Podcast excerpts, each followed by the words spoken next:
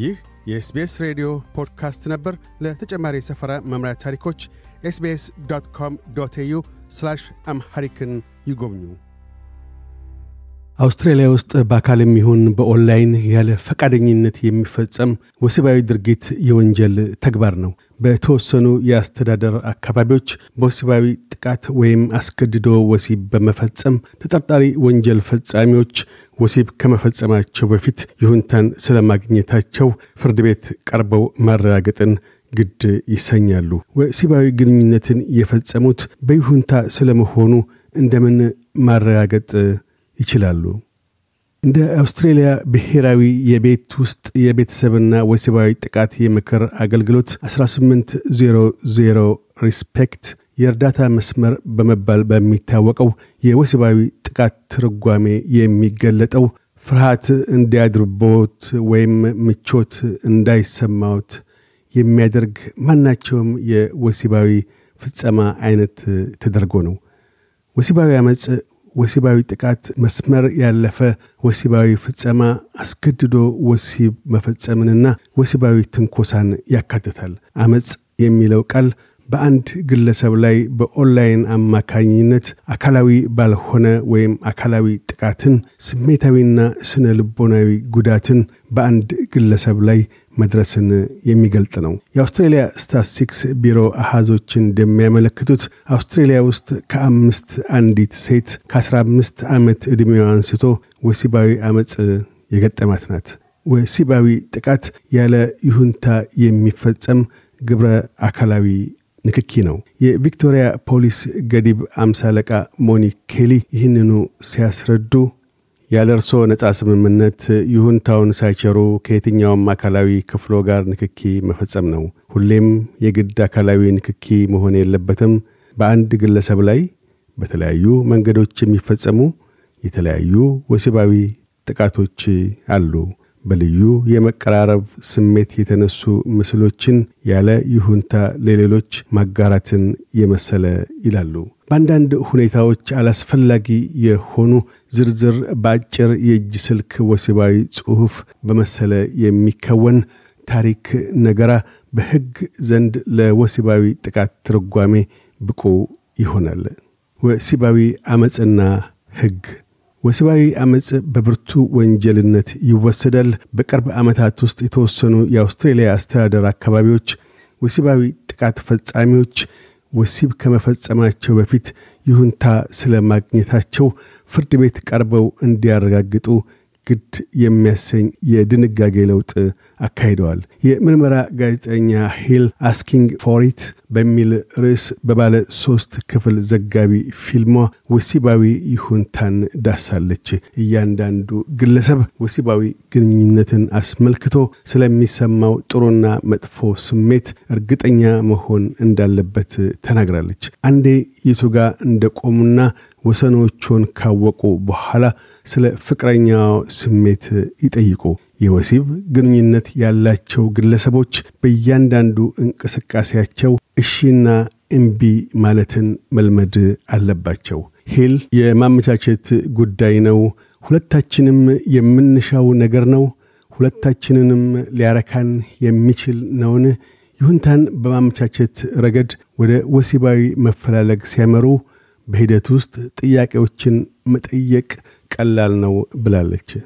ወሲባዊ ይሁንታን ማረጋገጥ ማለት ወሲባዊ ግንኙነቱ በሚፈጸምበት ወቅት በስሜት የተመላ ሙሉ ፈቃድ መኖሩን ሊያረጋግጡ ይገባል ማለት ነው። በተወሰኑ አስተዳደሮች ወሲብ ሕጋዊነትን የተላበሰ እንዲሆን ወሲባዊ ይሁንታን አግኝቻለሁ በማለት ማሰብ ብቻውን በቂ መሆኑ ቀርቷል። ደጋግመው በነቃ መልኩ መጠየቅን ግድ ይሰኛሉ። ወሲባዊ ይሁንታን ማረጋገጥ ሌላኛው ሰው ለወሲባዊ እንቅስቃሴ ተስማምቷል ከሚል ግምት በላይ በጣም የላቀ ይሁንተኝነትን ያካትታል። ወሲባዊ ይሁንታ በቃልም ሆነ ያለ ቃል በነጻ ስሜት የተቸረ ስለ መሆኑና አለመሆኑን ልብ ማለት ይኖርቦታል። ምክንያቱም ይሁንታን በማንኛውም ጊዜ መንፈግ ይቻላልና። ፍቅረኛዋ በዝምታ ከተዋጠች ወይም አካላዊ ድንዛዜን ካሳየች የተቃውሞ ምልክት ሊሆን ይችላል። ሂል በተወሰኑ አካላዊ ቋንቋ ወይም አይሆንም ወይም አቁም ባለመባሎ ይሁንታ እንዳገኙ ማሰብ በቂ አይደለም። ጸጥ ብለው ወይም ሰውነታቸውን እምቢኝ ብሎ ይሆናል በወሲባዊ ፍላጎት ወቅት ከሰው ጋር ሆነው ምንም ካላሉ ያ በሙሉ ስሜት የተመላ ይሁንታ ነው ማለት አይደለም። እርግጠኛ አይደለሁም ካሉም ምን ሊሆን እንደሚችል እርግጠኛ አይደሉም ማለት ነውና ይህን ማድረግ ትፈልጊያለሽ? የግድ ማድረግ የለብንም በማለት ሊያረጋግጡ ይገባል ብላለች። የአውስትሬልያ የሕግ ስርዓት እንዲሁ የትኛው ወሲባዊ ይሁንታ እንደማይቸር ግልጽ አድርጎ አስቀምጧል። ለምሳሌ ያህል በስካር ወይም በሆነ መንገድ ራስን በመሳት ወይም የአእምሮ ሚዛን ጉዳተኛ ምን እንደሚያደርጉ የማያውቁ ወይም መረዳት የማይችሉ ይሁንታን ለመቸር የማይችሉ ናቸው። ዕድሜያቸው ከ16 ዓመት በታች የሆኑ ልጆች ከሕግ አኳያ ይሁንታን ለመስጠት የሚችሉ አይደሉም ሲሉ የሕግ ባለሙያና ደራሲ ብራድሊ ይናገራሉ። ይሁንና አቶ ብራድሊ ተገዶ ወሲብ መፈጸምን በተመለከተ ሁነቱ በፍርሃት ወይም በጫና በመነጨ ሁኔታ ይሁንታን ስለመቸሩ የሕግ ስርዓቱ በተወሰነ መልኩ እንደምን ምላሽ እንደሚሰጥ የተወሰነ ችግር መኖሩን ያመላክታሉ። የአንድ ሰው ፈቃደኛነት ጫና፣ ኃይል ወይም ግዴታ አድሮበት እንደሆነ መለየቱ ግራጫማ አካባቢ ነው። በተለይም ከቤተሰብና የቤት ውስጥ አመፅ አኳያ እሾሃማ ጉዳይ ነው። ወሲባዊ ግዴታን አክሎ አንድ ግለሰብ በአስገዳጅ ቁጥጥር ስር ባለ ግንኙነት ውስጥ ያለ ከሆነ ምናልባትም ከተግባር አኳያ ንቁ ይሁንታ ተሳታፊ ሊሆን ይችላል። ሌላ ከአደጋ የነጻ አማራጭ የሌላቸው መሆኑን በማመን ወይም የነጻ ፈቃደኝነት አቅማቸውን አጥተው ሊሆን ይችላል። እንዲያ ሲሆን ይሁንታ አልተቻረም ማለት ነው ብለዋል። የወሲባዊ ይሁንታ ትምህርት ከ2023 አንስቶ ወሲባዊ ፈቃድን መጠየቅ መስጠትና መከልከል በአውስትሬልያ ብሔራዊ ትምህርት ስርዓት ውስጥ ግዴታ ሆኗል። መመሪያው የመጣው ከዘመናዊ እሳቤ ጋር የተያዘ ወሲባዊ ገጽታና ወሲባዊ በደልን ቀድሞ ለመከላከል በቂ ትኩረት አልተደረገም ለሚለው ትችት ግብረ ምላሽ ከመስጠት አኳያ ነው። አዲሱ ስርዓተ ትምህርት በዕድሜ በተመጠነ መልኩ ይሁንታንና በመከባበር ላይ የተመሠረተ ግንኙነትን ለማስተማር ያለምና አስገዳጅነትን፣ የኃይል ሚዛኖችን አለመጠበቅን የሚሸፍን ነው። እንዲሁም ባህላዊ የሆኑ የወንዶችና ሴቶች ስፍራን አካቶ የጅምላ ጾታ አታዮችን አተኩሮ የሚቃኝ ነው።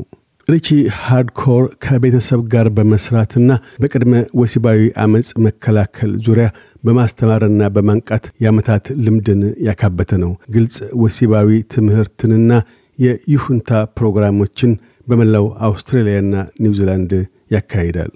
ከባህላዊ ሀፍረትና አይነገሬነት አኳያ ስለ ወሲብ በግልጽ ለመናገር አበረታች ባለመሆን ሴቶችን በወሲባዊ ኢላማነት የመመልከት አመፅን የተላበሰ በጣሙን ግልጽ የሆኑ የወሲብ ምስሎችንና እንቅስቃሴዎች በልጆች ዘንድ የመመልከት ተደራሽነት እየጨመረ በመምጣት በኩል ልዩነት እንዳለ ያምናል። አቶ ሃርድኮር ገነን ባህል በአብዛኛው ወሲባዊ ጥቃትንና ወሲባዊ የበላይነት፣ ጾታዊ ተመጣጣኝነት በሌለው መንገድ ተቀባይነት እንዲኖረው እያደረገ ነው።